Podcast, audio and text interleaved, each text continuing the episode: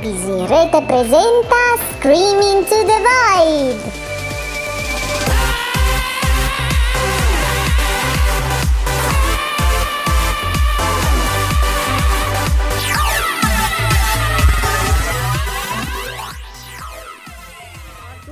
E benvenuti a Screaming to the Void. Io sono Isabella E io sono Laura. e oggi vi condurremo into the unknown. Eh? Vai, Intro, guarda, guarda. intro musicale. abbiamo anche la colonna sonora già fatta, perfetto. Non abbiamo bisogno di musica. Vi prometto che dopo vi facciamo sentire quella cantata bene e non male da me. Però questo dovrebbe servirvi a capire un po' di cosa parliamo oggi, giusto? Di cosa parliamo, Laura? Eh. Allora, quando mi hai proposto questo film, questa è stata la mia reazione. Eh. Come avete intuito, eh, abbiamo deciso di parlare di Frozen 2, che film che forse non ha bisogno di presentazioni, ma noi lo presentiamo lo stesso, perché Frozen il primo è uscito nel 2013, mentre il secondo è molto recente ed è del 2019. E sul film di oggi io non ho niente di interessante da dire, quindi boom, fatto, abbiamo fatto presto, vi saluto tutti. No, eh. Ciao, ci vediamo alla prossima puntata di Screaming to the Void, il programma che vi parla di psicologia, narrazione, serie tv e film, non necessariamente... Ah no, aspetta, Oh. dobbiamo andare avanti. Allora, no, la verità è che Frozen 2 in realtà mi lascia davvero un po' corto di argomenti perché ne hanno già parlato in molti e sostanzialmente penso che non ci sia rimasto veramente molto da dire. C'è chi lo ha amato e c'è chi lo ha proprio odiato, ma proprio distrutto, devastato, de- eh, dichiarato il peggior film dell'anno. Ecco, non arriviamo a quei livelli, ma semplicemente a me non è piaciuto molto, ma più che altro perché mi ha annoiata. Ma ovviamente non me ne voglia chiunque l'abbia apprezzato, non me ne voglia chiunque l'abbia amato, no. non siamo qui per questo. No, il primo, trovo che il primo fosse un film carino, perché aveva una trama lineare, delle protagoniste interessanti, che poi sono anche diventate iconiche. E tutto sommato aveva un bel messaggio di accettazione di se stessi e di utilizzare al meglio le proprie doti, direi. E il secondo, non lo so, nel secondo io ho visto un po' questa volontà di vivere della popolarità del primo, della popolarità che si erano guadagnate le due protagoniste. E l'ho trovato un film che anche a livello di scelta di scene si ripete abbastanza. C'è, c'è di nuovo questa scena centrale tutta dedicata alla scoperta della protagonista c'è di nuovo una canzone centrale con, um, non so, una- un setting, una sceneggiatura molto simile. E in realtà anche la trama del secondo, pur volendo essere più complessa, volevano forse arricchire quello che avevano messo giù nel primo film, ma non lo so, io l'ho sentita abbastanza confusionaria e con molte scelte che, mh, non lo so, ma mal si accordavano con quello che era già successo nel primo film.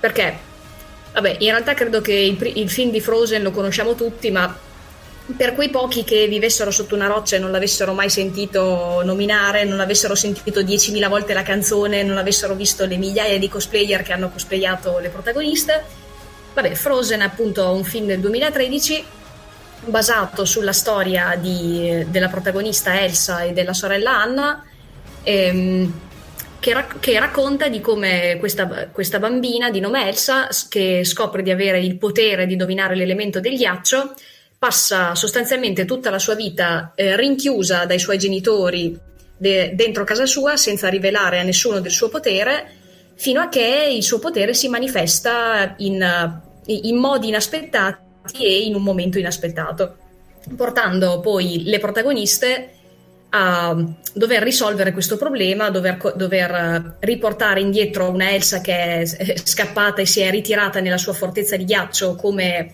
come in realtà le hanno insegnato a fare fin da quando era piccola e quindi lei non ha fatto altro che mettere in pratica ciò che le, era stato insegnato. E il film si conclude comunque con eh, un bel messaggio di riconoscere le proprie doti, le proprie potenzialità, non aver paura di se stessi e sape- sapere anche aprirsi con gli altri, cioè c'è comunque questa metafora del ghiaccio, della lontananza e dell'isolamento, E comunque ci sono questi caratteri delle sorelle messi a confronto, appunto una estremamente potente, ma anche estremamente, estremamente timida, estremamente riservata ed estremamente impaurita da se stessa, e quest'altra sorella molto positiva, molto estroversa, con questo desiderio di connettersi con il resto del mondo, che però, mh, mm, che però viene, le viene negato. Viene negato anche a lei perché lei comunque viene separata a forza dalla sorella, eh, non sa dei suoi poteri e quindi non capisce perché di questo allontanamento. È, una sorella più piccola che vorrebbe un contatto con la sorella maggiore che ha sempre ammirato, un contatto che le viene portato via e lei passa tutto il film a cercare di recuperare questo contatto e imparando a sua volta in realtà diventa anche il collante, diventa eh, forse il fuoco che scioglie il ghiaccio sostanzialmente. E comunque questa cosa porta le, le due personalità a svilupparsi. Ecco, diciamo che il primo sì era bello nella sua semplicità, No, io non ho ritrovato tutte queste cose nel secondo. A me è sembrato un po' voler riprete- riprendere gli stessi concetti, aggiungerne un po' di nuovi, ma sostanzialmente non riuscirci. Sì, in effetti il secondo rispetto al primo è un pochino più carente oltre ad essere, come dico sempre io, una palese propaganda dell'omeopatia. L'acqua a memoria. Perché quando ti ripetono per 20 volte nel film che l'acqua a memoria cominci a, cre- a, chiederti se non stanno cercando di venderti un omeopatico. Esatto, stanno cercando di manipolare le menti dei nostri bambini. Genitori, correte al riparo! no, ecco, questo, ecco, il secondo film effettivamente ah, ehm, è un film che io ho visto una volta sola perché io sono una che di solito riguarda i film, soprattutto magari se, se devo parlarne o se volevo comunque saperne un po' di più. Questo invece no, questo l'ho visto una sola volta anche perché appunto mi aveva annoiata, quindi non sono stata spinta a rivederlo. E la trama, la trama in realtà da una parte sembra molto più complicata del primo perché si scopre tutta una fetta di passato eh, di, di Arendelle, che è il reame dove vivono le nostre protagoniste, tutta un'altra fetta inedita del passato, dei loro genitori, delle loro origini, che, che cosa è successo prima della storia che abbiamo visto. E il, il film si basa su eh, Elsa che a un certo punto scopre di sentire le voci, letteralmente, no, scopre, dopo aver scoperto i suoi poteri, dopo essere venuta a patti con i suoi poteri, perché noi la ritroviamo a inizio film come questa persona che ha accettato il suo potere, cosciente del, del suo potere e abbastanza a suo agio. E, um, inoltre si è formata attorno a lei una quotidianità eh, fatta della sua famiglia, ovvero Anna, il fidanzato di lei Christophe, il loro pupazzo di neve ambulante Olaf e mm, hanno quella che si può definire una routine familiare, qualcosa che prima di allora si capiva che non avevano mai avuto. E qua vediamo Elsa mh, mm, forse a disagio con questa nuova intimità, con questa nuova famiglia. Sembra un po' la persona che ha imparato eh, a convivere con la famiglia ma vorrebbe fare dell'altro. Poi soprattutto la routine viene spezzata da... Ah! da queste bellissime note corrente del film da queste bellissime note che sentiremo per tutto il film esatto. Quindi, che però accompagnano anche alcuni dei pezzi musicali più belli quindi tutto sommato si fanno anche perdonare.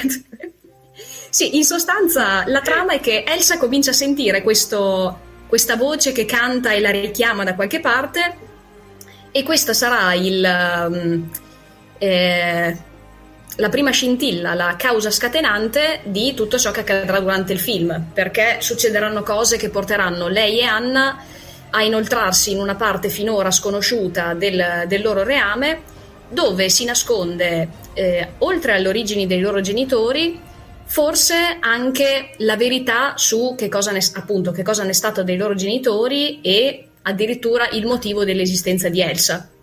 Ecco, tutto questo su carta abbastanza intrigante. Peccato che nel film non si è gestito così tanto bene. Cioè c'è un...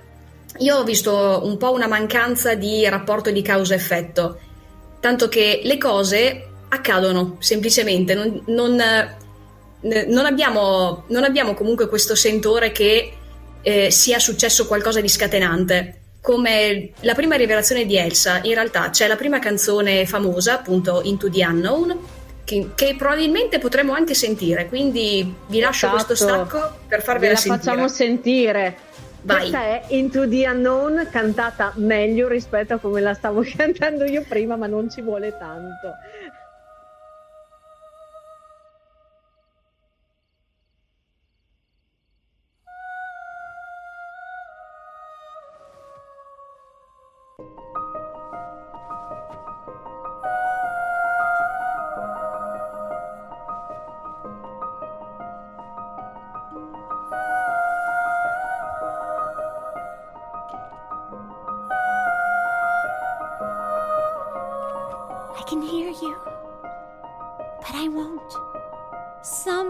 Trouble while others don't. There's a thousand reasons I should go about my day and ignore your whispers, which I wish would go away. Oh. Oh. You're not a voice, you're just a ringing in my ear. And if I heard you, which I don't, spoken for, I fear. Everyone I've ever loved is here within these walls. I'm sorry, secret siren, but I'm blocking out your calls. I've had my adventure, I don't need something new. I am afraid of what I'm risking if I follow you into the unknown.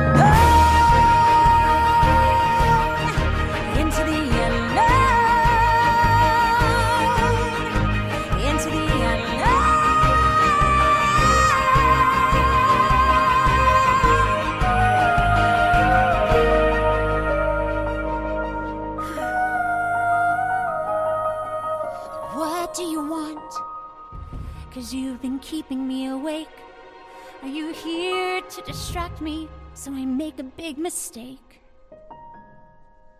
Or are you someone out there who's a little bit like me? Who knows deep down I'm not where I'm meant to be? Every day's a little harder as I feel my power grow. Don't you know there's part of me that loves to go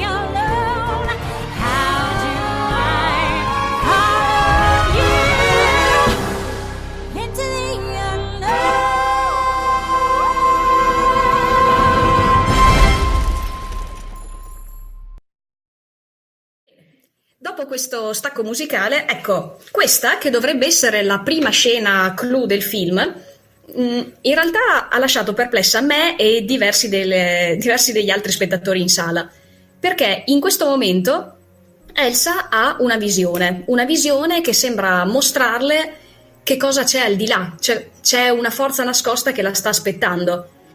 Peccato che anche qua le cose semplicemente accadono. Non, non, è successo qualcosa che ha portato la nostra protagonista in un, luogo, in un luogo misterioso oppure in un posto in cui non doveva andare. Ha avuto una visione e improvvisamente la scena dopo dice ho liberato gli spiriti. Tu, quando? Che, cosa è successo esattamente? Hai, hai avuto una visione? no, è, è, un po' come, fu, come succedono tutte le cose all'interno di questo film. I protagonisti non sono davvero portati dagli eventi, arrivano nei luoghi in cui devono arrivare e le cose succedono. E un'altra cosa che non mi è piaciuta è come il film sia pesantemente Elsa-centrico. Cioè, per quanto Elsa sia un bel personaggio, non c'era quasi nulla nel film che non fosse già, già stato detto nel primo. Insomma, un film con una spiccata impronta di René Ferretti. Smarmella tutto, smarmella tutto. smarmella le luci, smarmella il ghiaccio, smarmella Elsa. no, il fatto è che nel primo i personaggi secondari erano importanti, cioè Anna, Christophe, Hans erano tutti dei personaggi che avevano un loro peso e una loro storia. Invece in questo secondo tutta la trama, anche se si rifà al passato dei genitori, anche se si rifà al, alla, alla, loro ricerca, allo scoprire che cosa è successo in precedenza, allo scoprire che fine hanno fatto i genitori. Mm, non, coinvolge, non coinvolge anche il resto del cast. Anna è abbastanza relegata a una figura secondaria eh, rispetto alla sorella è ancora molto succube della sorella in realtà, anche se lei comunque come persona sembrava essere maturata. E, ehm, e le trame girano tutte attorno a, a, Elsa e alla sua quest sostanzialmente. Lei deve, lei deve conquistare eh, diverse tappe nel suo cammino, le conquista ovviamente perché figurati se fallisce, e, de- e, deve arrivare a un punto che semplicemente non fa che riconfermare quanto, quanto, il suo potere sia importante, quanto lei sia importante e non lo so, questo era già stato, era già stato confermato nel primo, non, non, ho visto una maturazione ulteriore della persona, ho visto, ho visto un upgrade di poteri, tutto qua, ma, ma, non ce n'era bisogno, lo sapevamo già, era, era già una cosa stabilita nel, nel primo. Ma adesso. You're a magician, Elsa. you're a magician, you're a wizard. Ma vabbè, penso che ti lascerò la parola perché io ho già detto anche, anche, anche troppo. Beh, dai, prima di far parlare me, facciamo sentire la prossima canzone che è Show Yourself e poi riprendiamo. Vai. Of course. Glaciers are rivers of ice. Holland is frozen.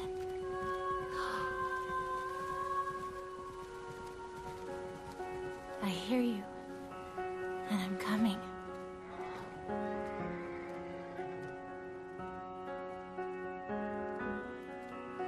Every inch of me is trembling, but not from the cold. Something is familiar like a dream I can reach but not quite hold. I can sense you there, like a friend I've always known. I'm arriving, and it feels like I am home. I have always been a fortress, cold secrets deep inside. You have secrets too, but you don't have to hide. Show yourself. I'm dying to meet you. Show yourself. It's your turn. Are you the one I've been looking for all of my life?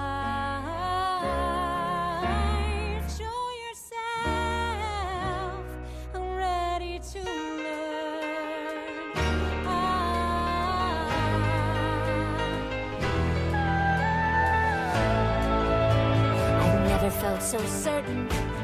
All my life I've been torn.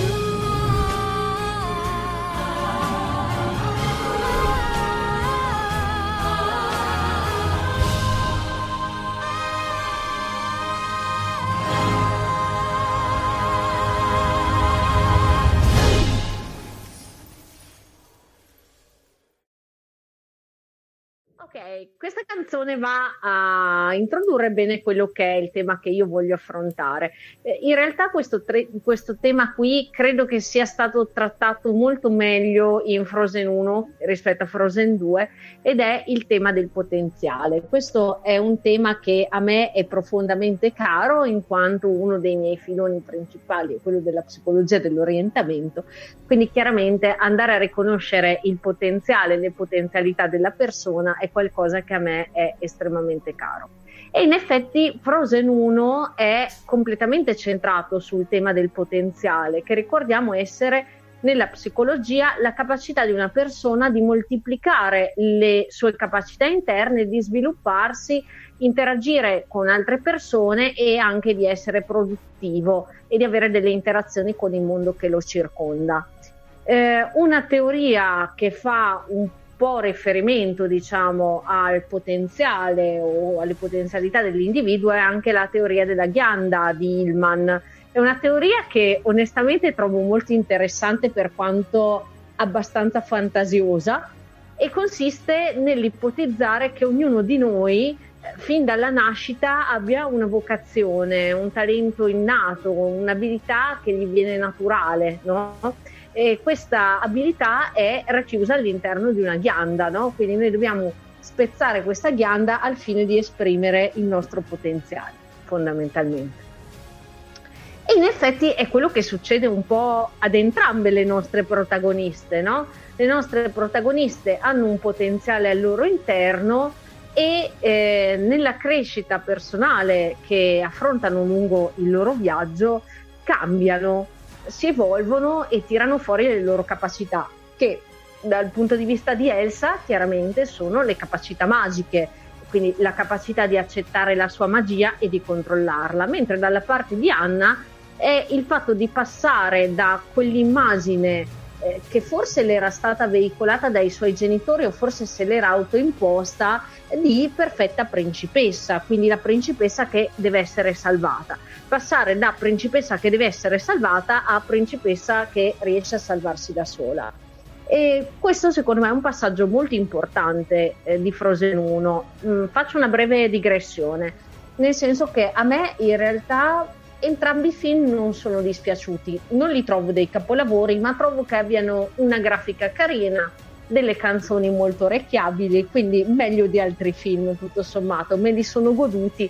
Non sono sicuramente film che riguarderei, però film che trovo interessanti. E trovo che forniscano anche degli agganci carini per parlare di determinate tematiche, per esempio anche la tematica del lutto viene blandamente affrontata, nel senso che eh, le nostre protagoniste hanno perso i loro genitori in un modo comunque molto drastico e non naturale.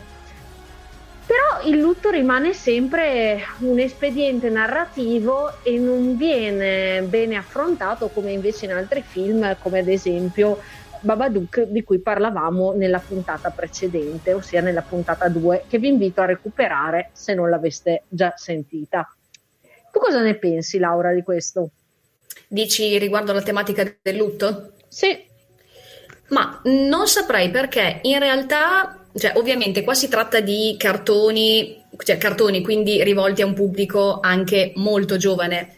Quindi ovviamente devono trattare temi come il lutto in modo molto soft o comunque che sia comprensibile dagli adulti e accettabile per dei bambini piccoli, perché Frozen lo vanno a vedere anche i piccolissimi.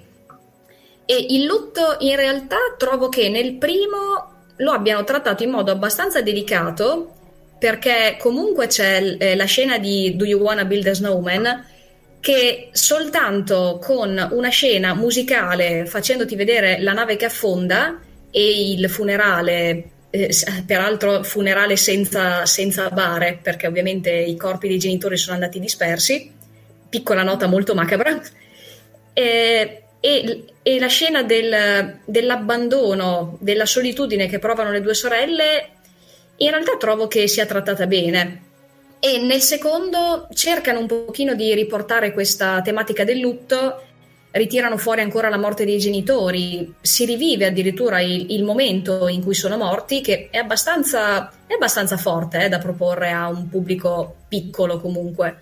E oltretutto, nel secondo, blando spoiler, ma neanche tanto, in realtà Elsa stessa per un momento ehm, si spinge troppo oltre nella sua ricerca e viene letteralmente congelata a morte Tanto che Anna ha anche un momento in cui intanto Olaf, il um, pupazzo di neve, le muore tra le braccia. Quindi tecnicamente c'è anche la scena di morte, per così dire, di, di, un comic relief, tra l'altro, che è un personaggio comico, cosa che di solito non viene usata, che sì, effettivamente forse quella per un bambino può toccare abbastanza.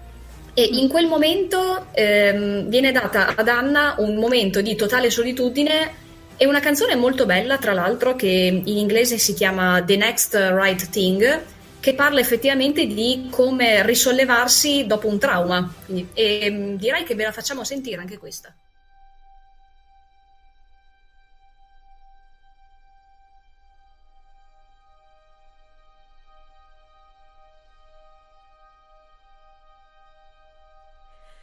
I've seen dark before, but not like this. This is cold. This is empty. This is numb. The life I knew is over. The lights are out. Hello, darkness. I'm ready to succumb. I follow you around. I always have. But you've gone to a place I cannot find. This grief has a gravity, it pulls me down.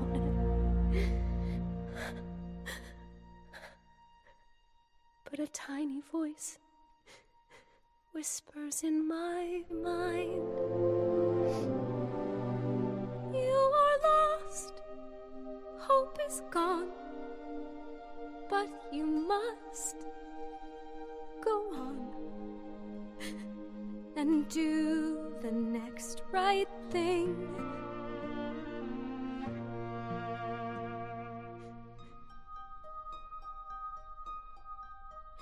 Can there be a day beyond this night? I don't know anymore what is true.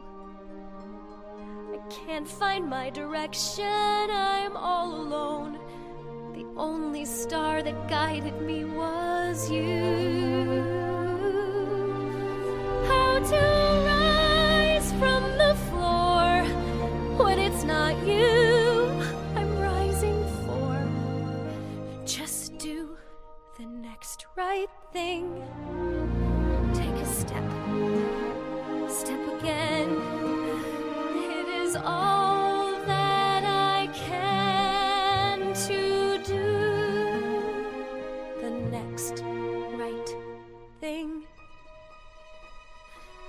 Won't look too far ahead.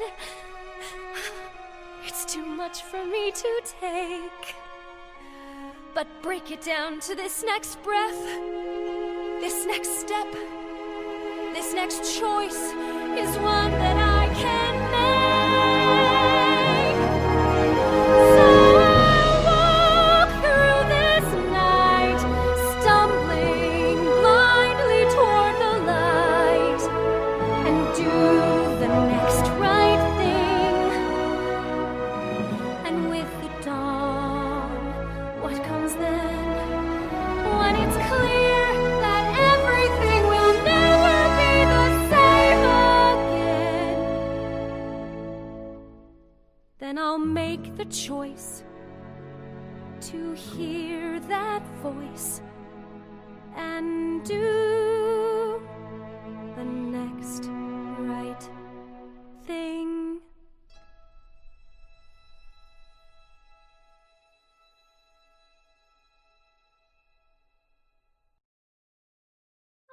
eccoci tornati.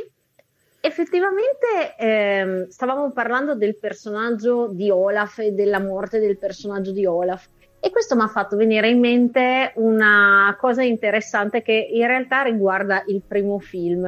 ehm, Olaf è senz'altro stato per tutto il primo film la spalla comica, no? il personaggio che faceva ridere. Poi hanno provato nel secondo a dare una deriva quasi filosofica che però mh, mm, strana, risulta... strana. Esatto. strana, grottesca, allucinante, cringe, come dicono i giovani d'oggi. Poi non so, E- eh, eh, direi anche che ehm, non so perché hanno fatto questa specie di mh, tentativo di rendere Olaf una specie di personaggio bambino, cioè con l'ingenuità di un bambino. E sarà per il design, ma io l'ho sempre visto come un quarantenne con la pelata, quindi non, non lo so, non, non riesco a vederlo come un personaggio bambino. Non so se era quella l'intenzione degli sceneggiatori. Mi piace il quarantenne con la pelata. No, la cosa che a me, ad esempio, colpisce di Olaf è che eh, Olaf mostra mh, la, la caratteristica di desiderare quello che non può ottenere, no? Eh, Mm. Nel primo lui dice sempre a me piacciono i caldi abbracci e quello che sogno io è vivere l'estate, qualcosa che in realtà per la sua essenza sarebbe dannoso, no? una sorta di masochismo di questo personaggio. Vabbè, il desiderare qualcosa che, qualcosa che non conosce e, e non può avere.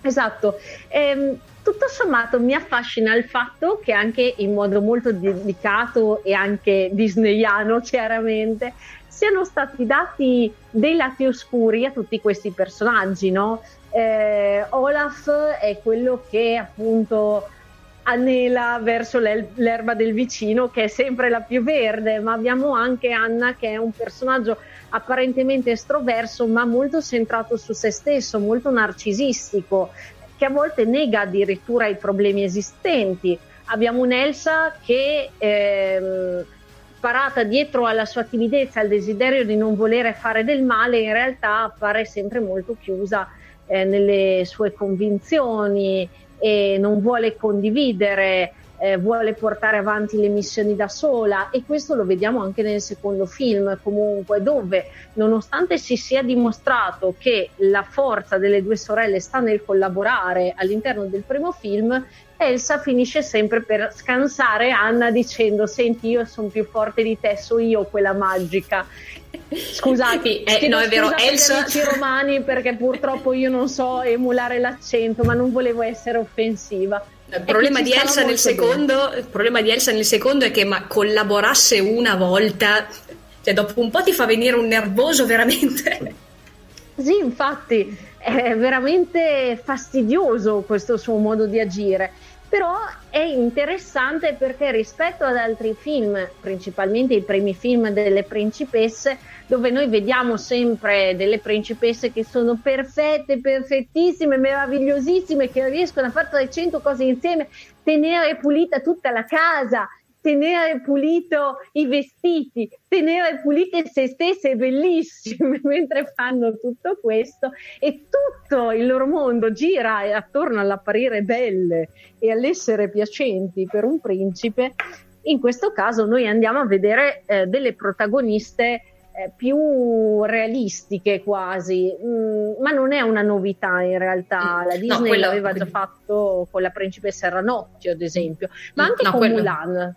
No, no, infatti, no, quello sicuramente. Poi in realtà, cioè appunto, ci sono tantissimi film molto vecchi che sono figli del loro tempo e ci sono film che comunque andando avanti hanno migliorato sempre di più, hanno eh, provato e scoperto nuove strade e i- i- gli stessi protagonisti che stanno, protagonisti e protagoniste nuove che stanno nascendo adesso, direi che invece sono figli di questo tempo e quindi pian piano si sta anche passando a eh, protagoniste nuove, protagoniste interessanti. Tanto che, cioè, non so, a me per esempio il personaggio di Anna piace e anche il personaggio di Elsa non mi dispiace. Direi soltanto che in questo secondo film io lo vedo un po' come un'occasione mancata perché volevano dire tante altre cose, mh, hanno un po' fatto arrotolare dei personaggi interessanti e complessi sugli stessi, sugli stessi concetti, sugli stessi conflitti che avevano già avuto. Poi un po' hanno cercato di ampliarli, però non lo so, dipende un po' lo spettatore da come li ha recepiti. ma siccome la prossima canzone in lista si chiama Get This Right, io questa la interpreterei come una specie di incentivo per quelli della Disney nel caso vogliano fare Frozen 3. E tra poco vi spiegherò anche che cosa c'è dietro questa canzone. Ma prima vi lascio ascoltare.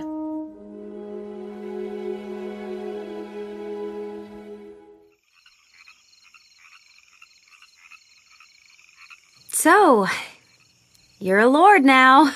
Y- uh, yeah. And here we are. Is it hot in here? Uh, we're outside. Oh. Is it hot out here?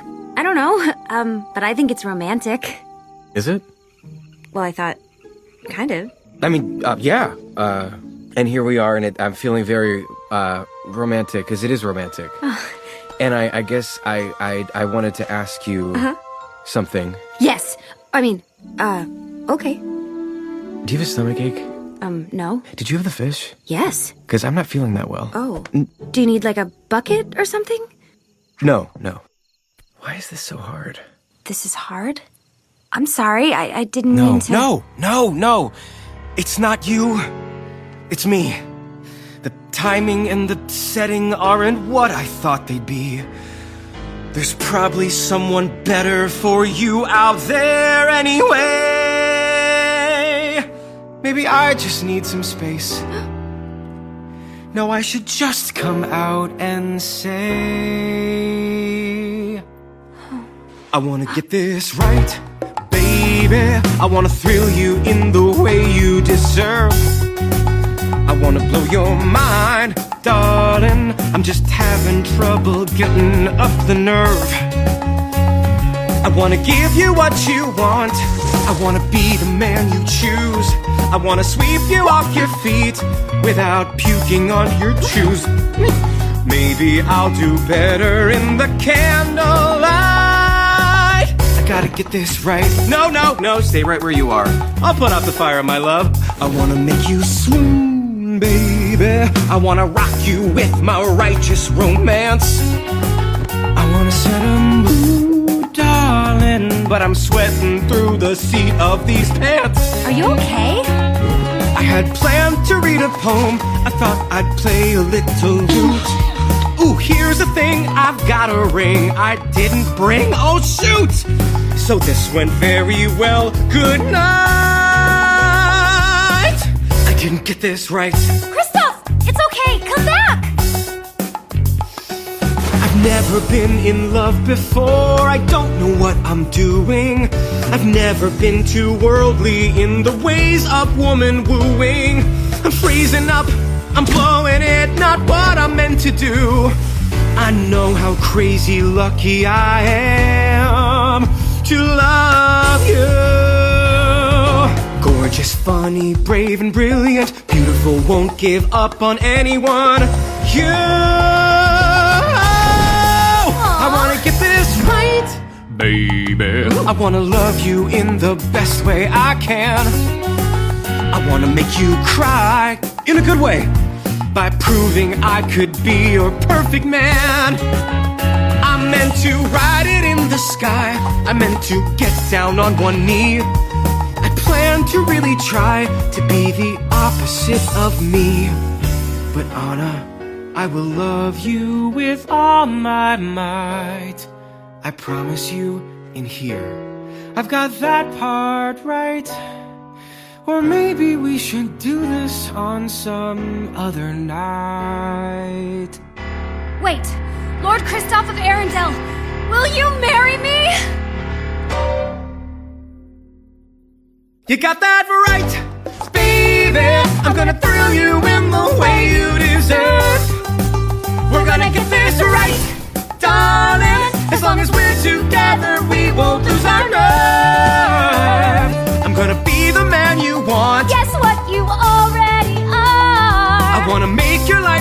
Good. You're doing pretty good so far. We got the hard part over with. Now hold me tight.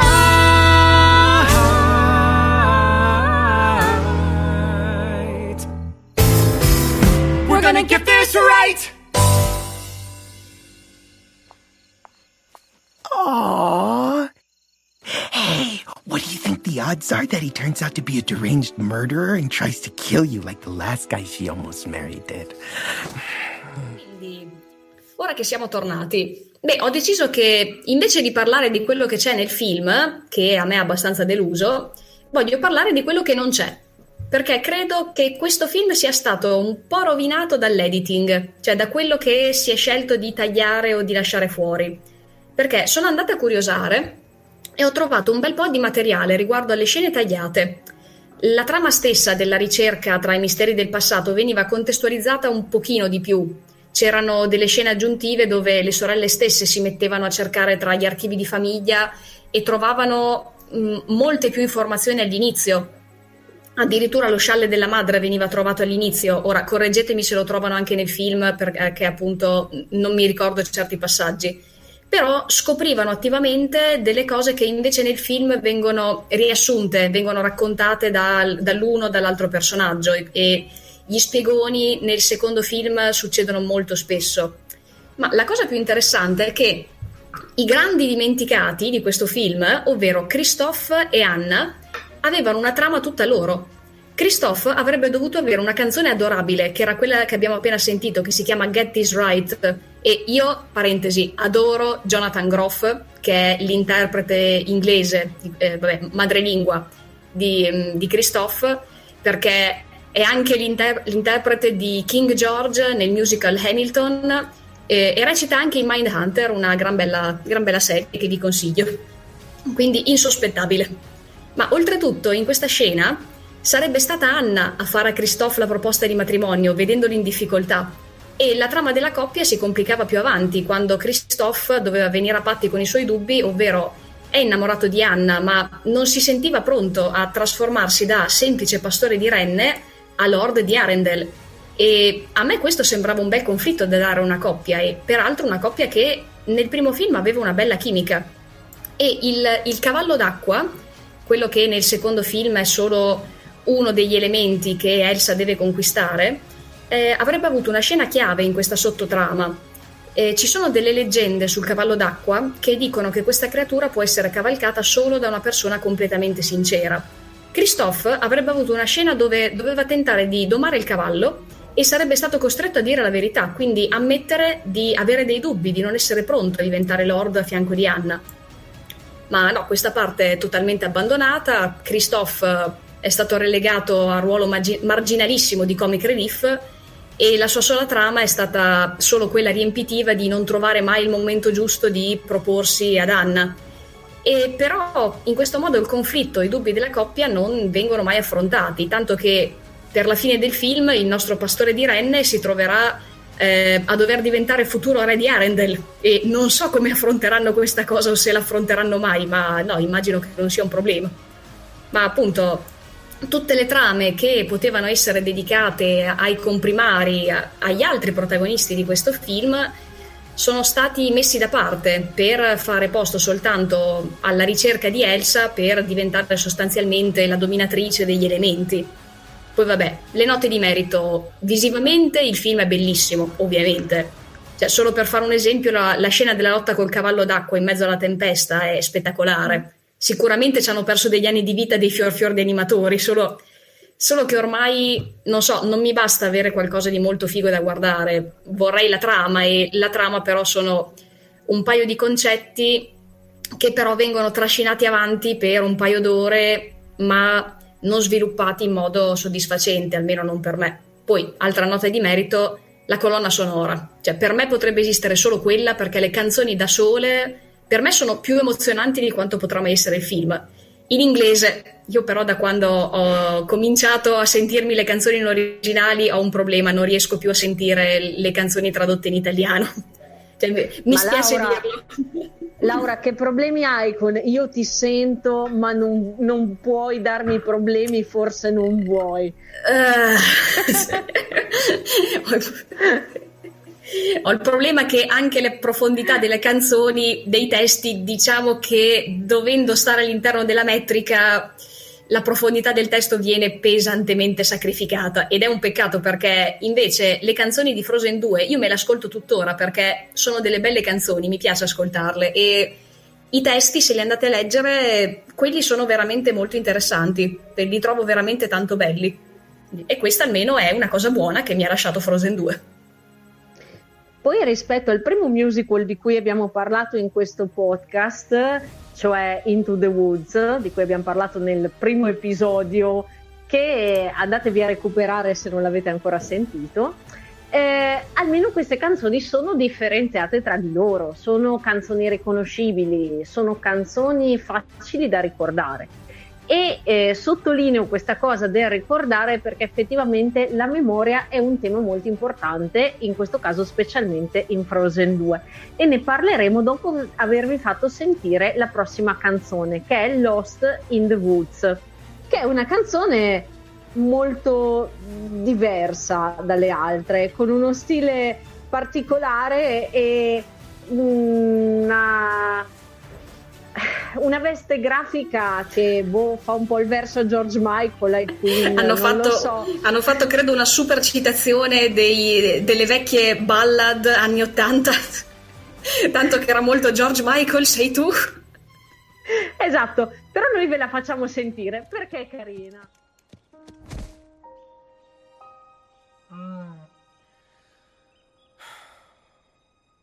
Reindeers are better than people.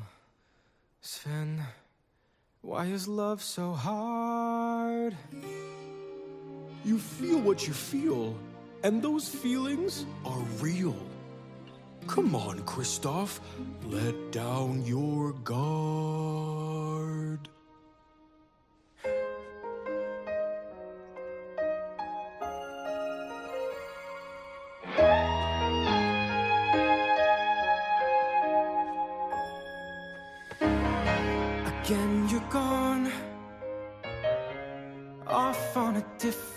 Path than mine. I'm left behind, wondering if I should follow.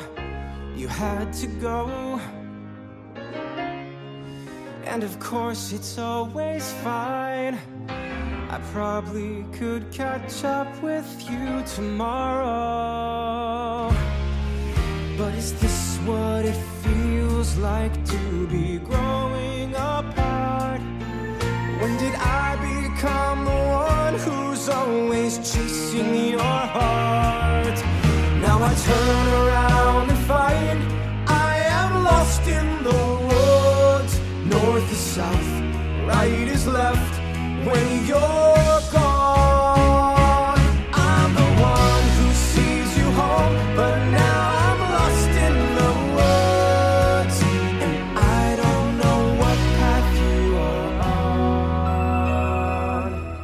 lost in the woods.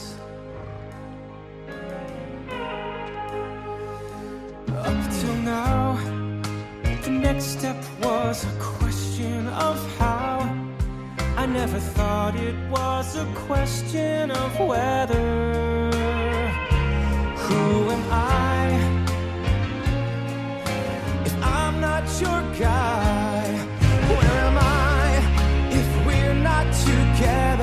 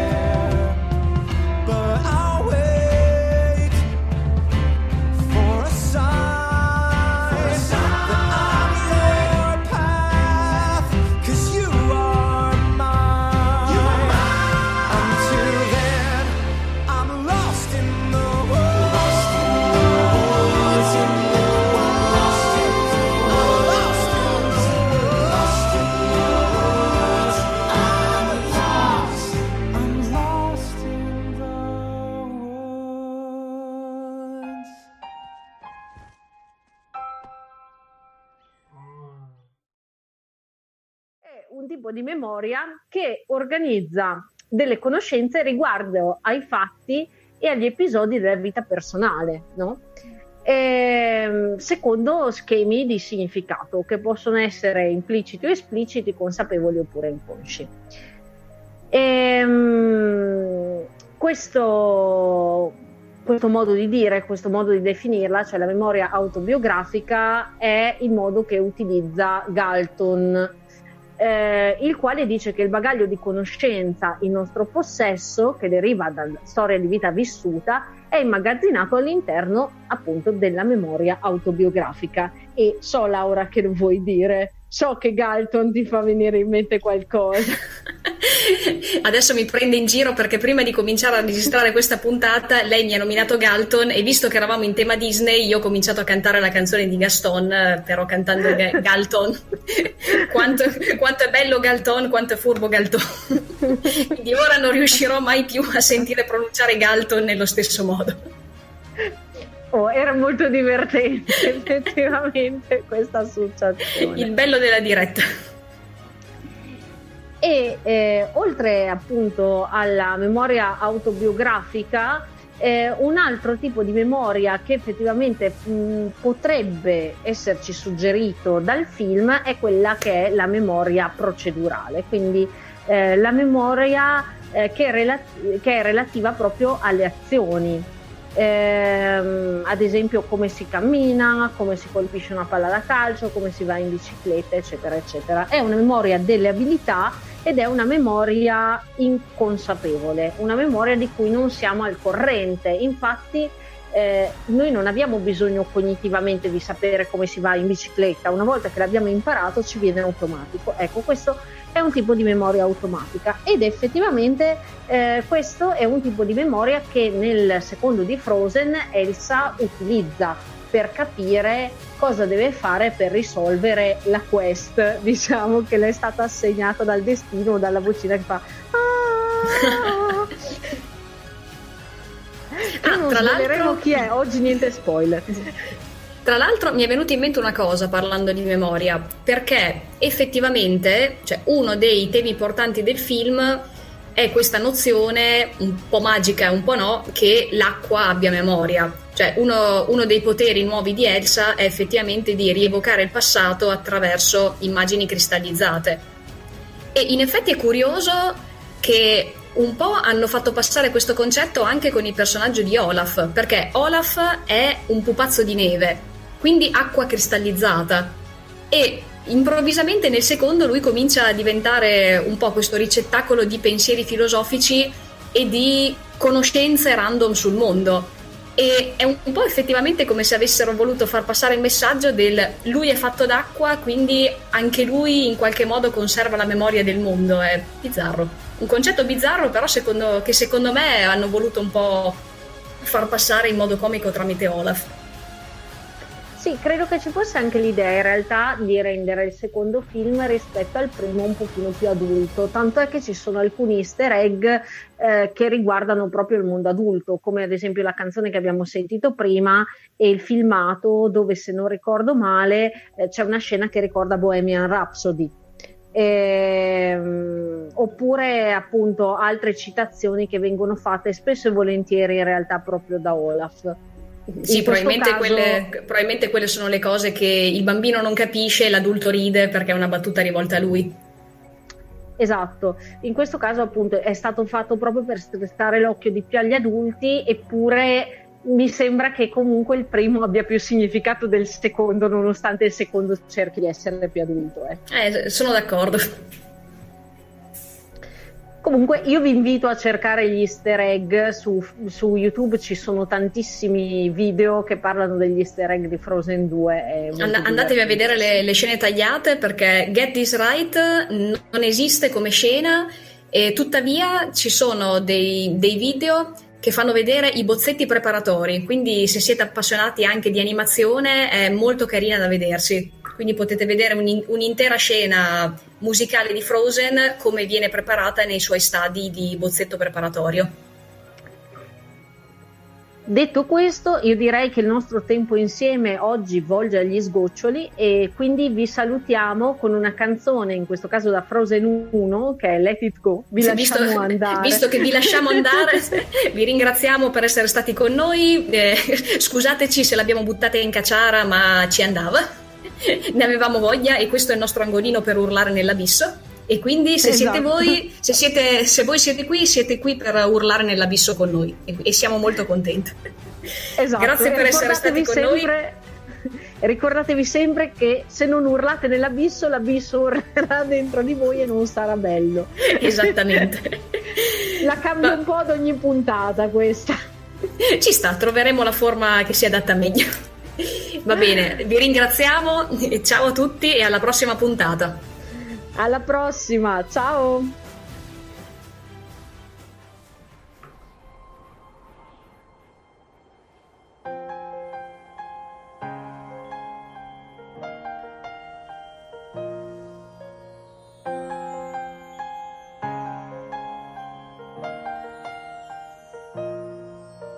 The snow glows white on the mountain tonight, not a footprint to be seen.